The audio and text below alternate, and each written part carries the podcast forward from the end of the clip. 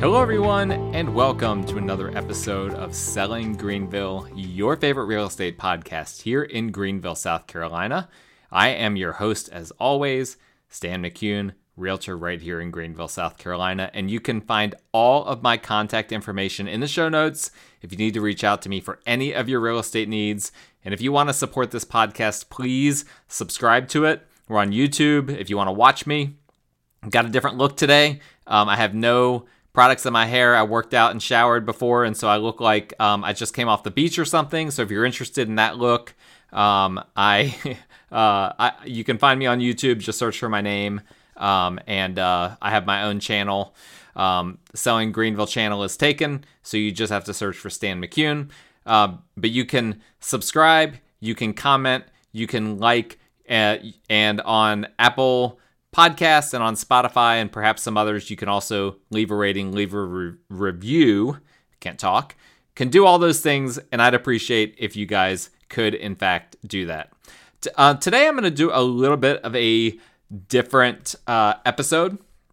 I want to talk about my job, and I I shouldn't say it's not super different. I have talked about my job a few different times, um, but specifically, I want to talk about how my job has changed over the years as a realtor.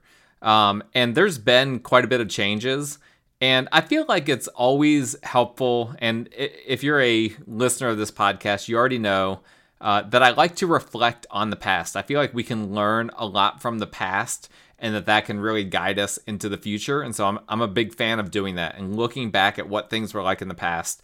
And, uh, and then that, you know, really, I feel like for me specifically and for a lot of other people kind of helps us to ride the crest of the wave right because if you're if you're prepared based on what's happened in the past for what's hap- what's going to happen in the future then uh, you know you can never be fully prepared for the future but you can be more informed with likely outcomes likely scenarios based on that um, and so I do a lot of reflecting on the past in this podcast. We look at historical data all the time. We talk about um, you know, what the Federal Reserve has done in the past. I'm going to do um, another uh, episode on that sooner than later. Um, not not specifically on the Federal Reserve, but looking at uh, at interest rates uh, because that's a big topic right now. But my job has really, you know, I, so I've been a full time realtor now. Um, for well, I've been a realtor for seven and a half years. I haven't been full time that entire time. The first year um, I was part time, but I've been a realtor for seven and a half years. And during that time, it's really remarkable just how much the nature of my job has changed.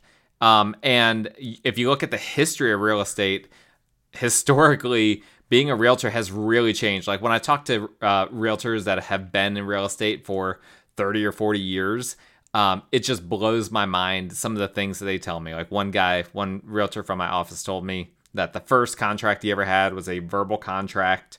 Uh, nobody did any inspections or anything, and after a few weeks, they closed. Um, well, that's an interesting story because even 30, 40 years ago, contracts were still supposed to be on paper. Um, that actually dates back to uh, England in like the, I don't know, like the 1500s or something like that. One of my uh, history buff listeners can can inform us on that.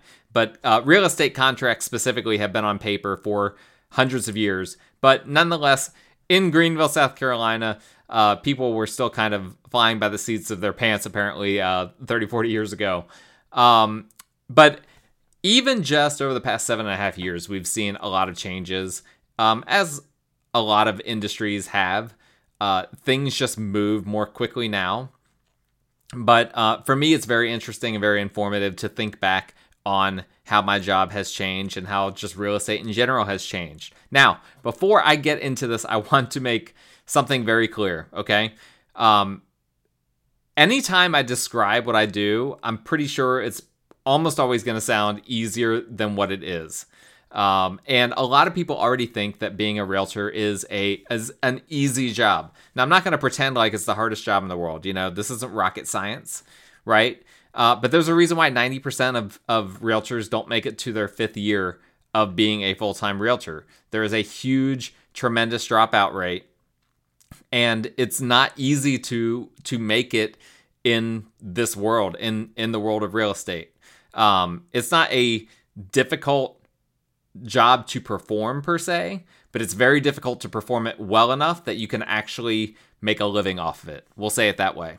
Um, at the company party for C. Dan Joyner Realtors, which is the company I'm I'm with right now, um, I connected with with a guy at one point who uh, was married to a realtor within the company, and he had uh, partaken of some liquid courage, we'll say, and uh, and was very candid about how his wife was was making basically no money as a realtor, um, and she'd been doing it for about a year. And he asked me when it gets better, and I was like, for to, to summarize, I was like, you know, years one to three are really really hard. If you can just grind it out, get some closings during the first three years, um, then by year four you know, hopefully you've built a solid group of clients that are referring people to you um, that are now buying uh, or selling their second home under you, um, and then you'll start to see things kind of snowball a bit, and then you'll you'll start to see some some real action. But not everyone can just wait for three to four years for that to happen, and so um, I, I want to to make sure that as I in this episode, I'm going to oversimplify my job to a point where it might sound like there isn't much involved with with what I'm doing, but just know that even a basic task in real estate is often a lot more complicated than than people realize. I, d- I did um, an open house this weekend, this past weekend. I'm recording this on June 12th.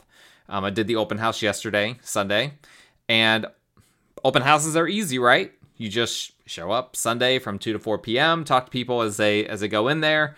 Um, wrong, actually. You start advertising the open house in the days leading up to it. You have to come up with the materials to put out at the open house, print them uh, to, to, to, and put them in folders, binders, whatever. Look professional. You have to put out signs for the open house um, on busy streets. You have to do that uh, Friday night. You're not allowed to do that before 5 p.m. on Friday. Um, and so that's what, what I did. I was out late on Friday night because I 5 p.m. wasn't good. I had I had showings at 5 p.m. So um, I was out at like 8 p.m. setting up uh, setting up open house signs.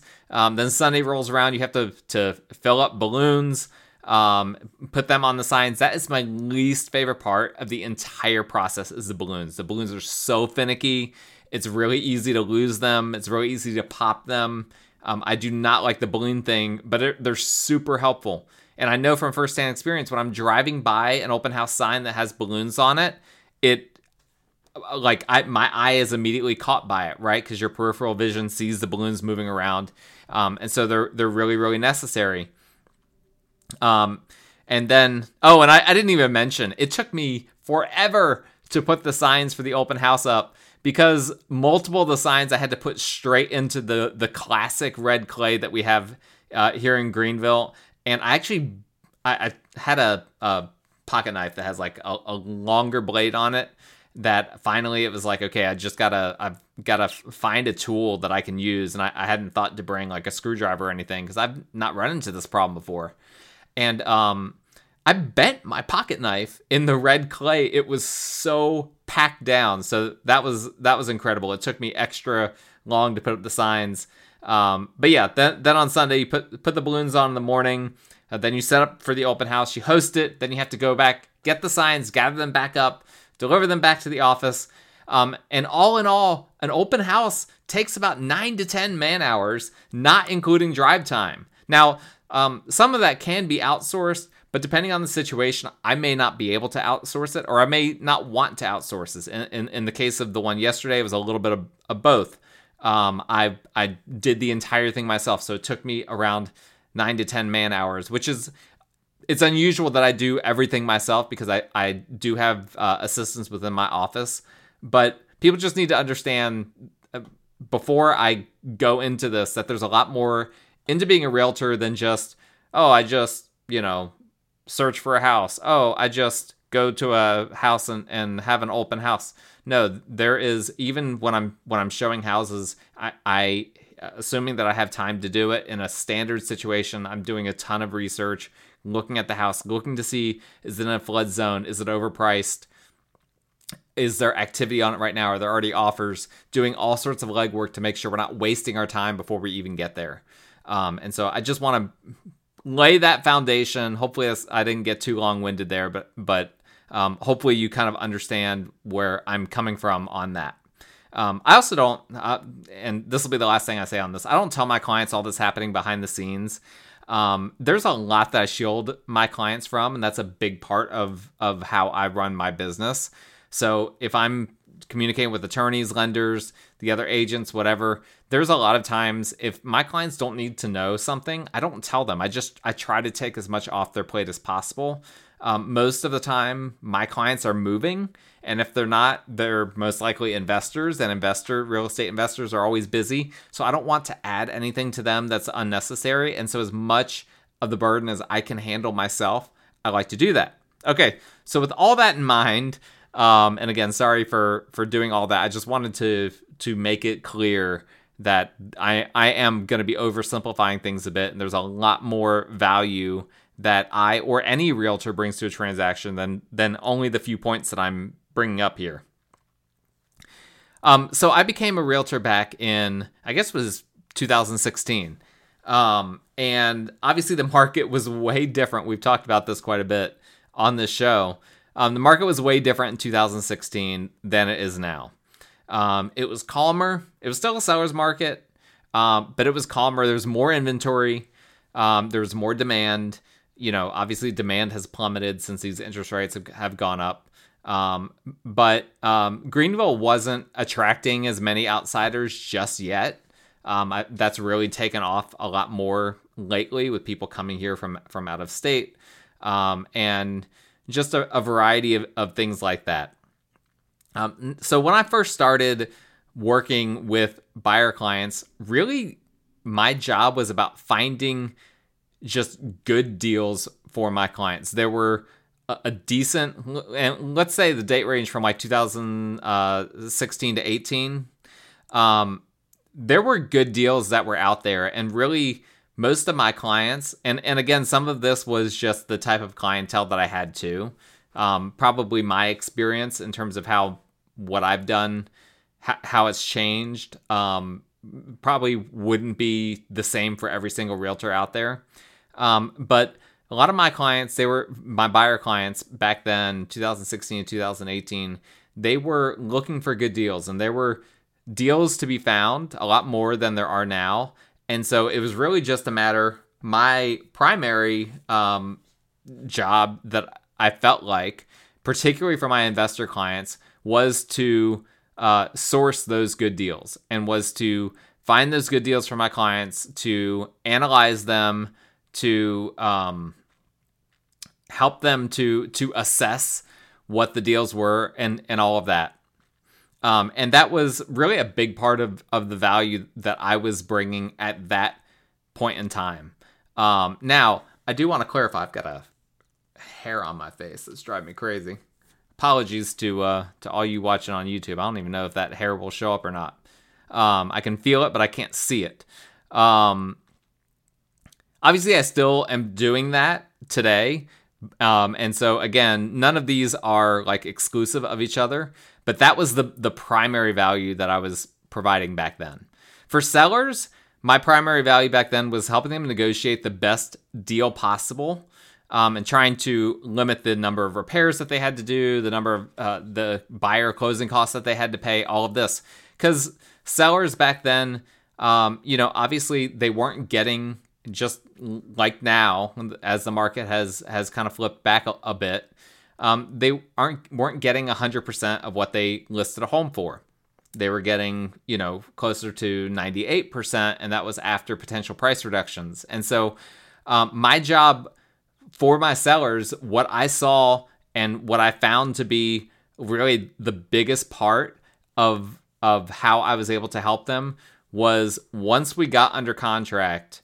Um, well, for, first off, negotiating while we were in, an offer situation, while we had offers, an, an offer or multiple offers, uh, was to start off with just getting the absolute best deal for them because we knew we know that buyers are going to come in they're going to ask for the sellers to pay for closing costs. We know that buyers are going to come in and they're going to immediately ask for a reduction on the price. And so there's a little bit of a give and take that's kind of expected, but some buyers are not as reasonable as others. And part of the negotiation process for me is actually to assess the other party. How reasonable are they going to be? Are they willing to do a little give and take?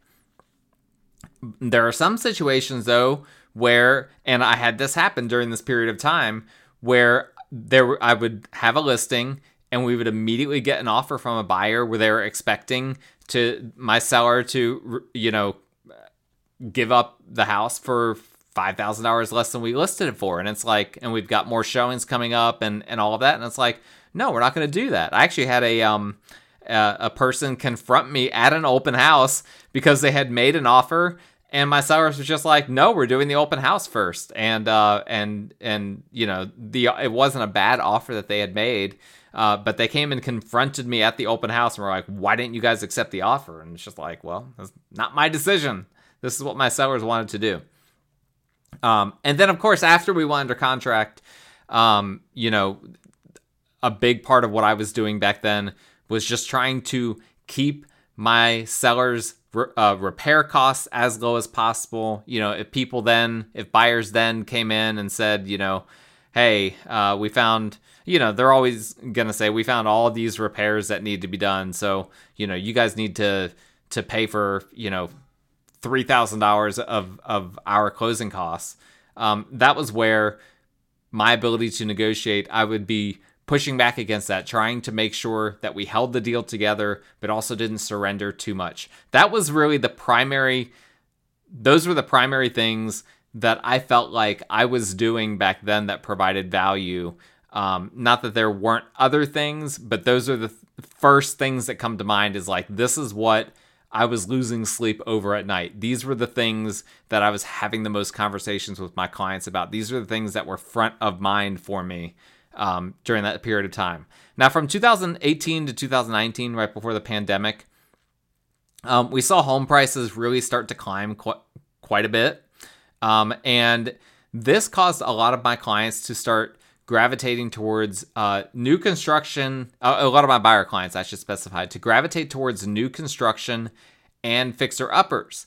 Um, now, you might think that those are like opposite ends of the spectrum, and they kind of are. So it's like, okay, why would people gravitate that way?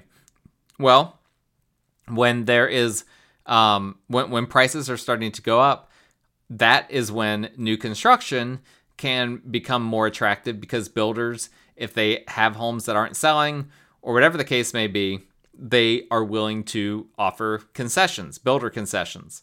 Uh, maybe they'll pay for closing costs. Maybe they will offer a rate buy down. They're doing these types of things right now in order to stay afloat as the market has shifted. Um, and then, of course, fixer uppers are the opposite end of the spectrum, but similarly, uh, they're cheaper and so p- this is what people were were gravitating towards as prices started going up. It's like, okay, we need fixer uppers. So a lot of what I was doing was looking for those fixer uppers, was helping my clients, uh, interviewing new home builders, uh, those types of things, uh, helping them through the, the new construction process if the if they did go under contract with a with a builder, and um and and just kind of managing all of those different things. When it when it came to fixer uppers, in particularly because I've got fix and flip experience uh, and things of that nature, a lot of other uh, similar experiences. Um, I would even sometimes, if my clients were kind of struggling with a vision or, or needed some ideas, I would be there as a sounding board to try and to try to to bring ideas to the table as well. Um, and of course, again, I still do that today, but that was a major part of what I was doing back then. Now, um, for my sellers, the uh, really the most important thing for for sellers that I feel like during this time period was selling quickly, um, because the market was getting hotter, and so you kind of had two buckets, right? Those that sold quickly and that got top of the market, and those that different that didn't and then their homes, uh, you know, would not only not sell for top of the market, but would actually get probably less than what they should have uh, because they didn't sell quickly. Um, and so my job shifted to more for my sellers to consulting how to be one of the ones that sold quickly as opposed to uh, one of the listings that just lingered on the market. So a lot of this had to do with uh, consulting on staging, prepping a home, uh, pricing strategies, things of that nature. We need to come up with a plan so that this home doesn't just sit on the market. And uh, and so that was what I was doing more than anything else uh, during that period of time. Or again, that was the thing that that I was thinking about and focusing on uh, most often during that period of time. Now, the crazy market, 2020 through uh, mid 2022 ish, uh, however you want to say it, um, or yeah, mid 2022. All these uh, all these years are uh, going by kind of crazy. Uh, but particularly 2021, and we'll just call it 2021 and kind of the half years surrounding it, okay? Um, this was the craziest part of my career by far. Absolutely by far. Nothing compares to this for me and for any other realtor I've ever talked to. This is where we started having ASAP showings, uh, is what I called them. An ASAP showing was a home came on the market that fit exactly what one of my buyer clients wanted. And it was like, I had to drop everything I was doing to go show it to them because it might be gone in like an hour. Um, that was incredibly stressful for everyone, for, for my clients, for me. Um, and, uh, but that was super important. I had to make sure that I had a, a level of built in flexibility in my schedule to make sure that I could just, okay, I'm I I can put I can drop what I'm doing and return to it in a couple of hours. It's not going to inconvenience everyone anyone. Um, so yes, I will hop over and show you this house real quick. Um, there was a few times where I couldn't, and you know maybe someone from my office was able to um, in those in- instances. And so that was a big part of of the value was just my availability, massive part of my value during that period of time.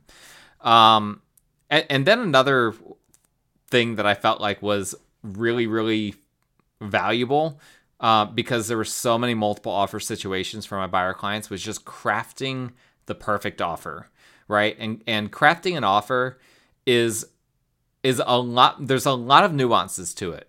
Um, there, you know, is the obvious thing, which is just the price, but there are multiple different ways to approach how you price an offer. Um, there's a lot of terms that can kind of get buried away that people will forget about um, there are ways of crafting those terms in a way that are really attractive to a seller. Um, there are ways of just tightening up the terms to make to make things more attractive. Um, usually, a listing agent will put little clues in their offers as to uh, or sorry, in their listings as to what they would like to be, what things they would like to have in their offers. And so I would try to, to find those clues and try to incorporate those things and also just have conversations with the listing agents as well. So that was a big part of the value uh, that I was providing for my buyer clients during that period of time was just my availability for showings and then trying to craft the perfect offer so that we would finally win out in one of these multiple offer situations.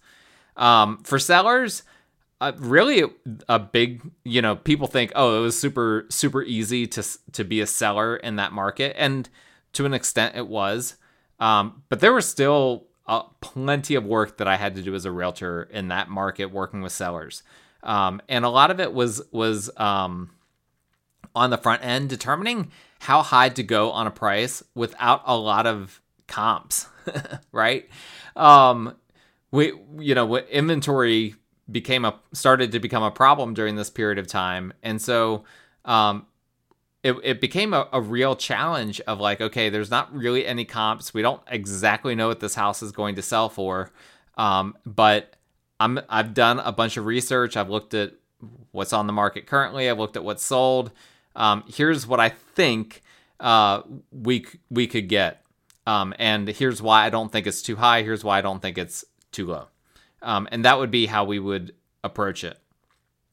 Um, and and that was really really crucial because um, a lot of people during this time period were just all over the map. People were just listing their homes for way too much, or um, you know, I saw a lot of instances where homes were uh, were underpriced, and and then it, it, was just kind of insane the amount of activity people would get, and that would be stressful.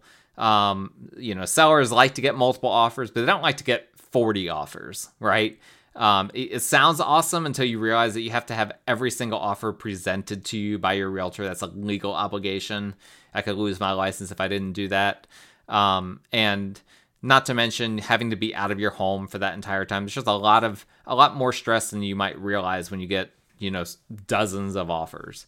Um, and then another big part of what I was doing was upfront negotiation, particularly in multiple offer situations.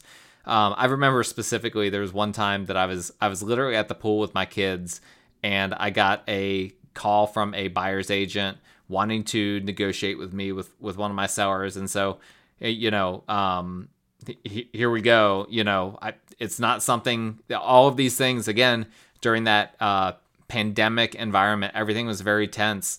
So it wasn't the kind of thing where it's just like, you know, hey, I'm at the pool you know, we're gonna be here until 10 o'clock. Let me call you back at 10:30. It was like, no, it had to happen right there and, and right then.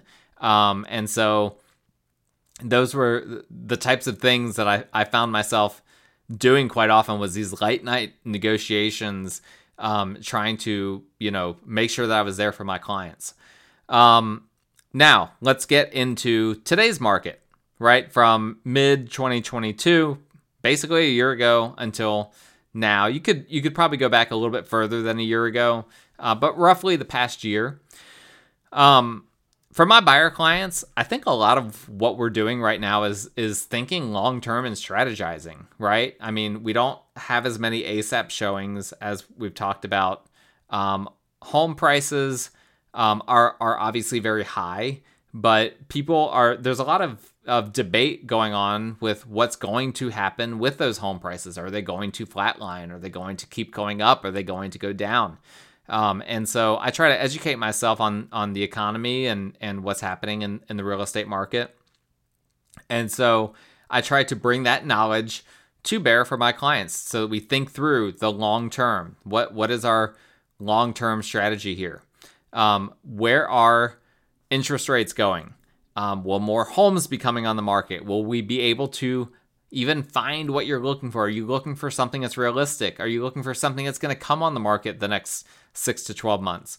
These are the things that right now, in addition to all of the other things, these are the things that right now I'm spending a lot of time with my buyer clients, trying to consult with them, trying to be, you know, a, almost like an advisor to them to try to think about their real estate strategy. Um, for my sellers, um, really, I'm my focus right now is uh, is on marketing because you know as the market has shifted, homes are obviously sitting longer than they have in a while. We've seen the days on market till sale uh, skyrocket the in uh, you know the past year, uh, but particularly the past few months. Um, and so we need to obviously I have to amp up my marketing. I mentioned about uh, doing an open house. I haven't done a whole lot of open houses the past few years. And the reason is that oftentimes homes would just sell before you even had the opportunity to do it. Now, not everyone even wants an open house. That's a whole separate thing. And there's debate with whether open houses actually sell homes, but it at least brings a certain level of buzz to a home, makes people aware of a, of a home. It reminds them that it's on the market. And uh, and so I do think that it, it has value, even though it's pretty rare that at an open house that a house actually sells. But the last open house, besides this last one that I did, um, it did not have a ton of activity. But then within a week, we were under contract with someone. So you just never know what will happen. So I'm focusing on my marketing. Um, and then as far as when homes do sit and and they don't go under contract for for several weeks, there's this balance of determining if patience is required, if we just need to wait for the right buyer to come online and for the the market to settle out in a, in a way.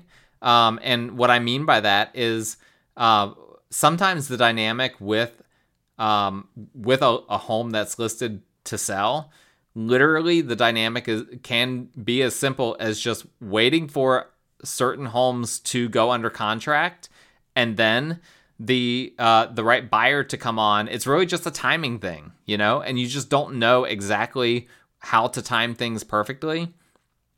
Um, and so that's where there's kind of a constant constant assessment going on with okay, um, it's been a few weeks since this home's been on the market. Uh, do what do we need to do? Do we need to lower the price? Do we need to, to change up our marketing strategy? What exactly uh, needs to happen in order for us to get more activity and to get this under contract. And a lot of research goes into that. Uh, research on the market as a whole, uh, but also just research on what's happening locally, what's happening in that neighborhood, et cetera, et cetera. And so um, the job, my job will continue to shift. This is just the way it is. It's a it's a very interesting job. Again, that's another misconception is that real estate isn't interesting. I think it's super duper fascinating. Um, and you guys know I, I love doing this. I, I enjoy nerding out on all these uh, on all these different things. I enjoy the fact that uh, from year to year, my job is different, and I have to uh, keep on keep myself on my toes. I don't even know if uh, if that's a, a, phrase, but I just made it a phrase. I have to keep myself on my toes uh, to keep up uh, with the way real estate is constantly changing. This, but that's exciting. I enjoy it. Um, it's a lot of fun, and I hope you enjoyed hearing a little bit about how some of my focuses and some of the things that have brought value to my clients have changed over the years. Um, it will, like I said, it'll continue to change. But I would love for you to be my client if we haven't worked together. So my contact information is in the show notes if you need to reach out to me. Please rate, review, subscribe. Make sure you don't miss any future episodes, and we will talk again next time.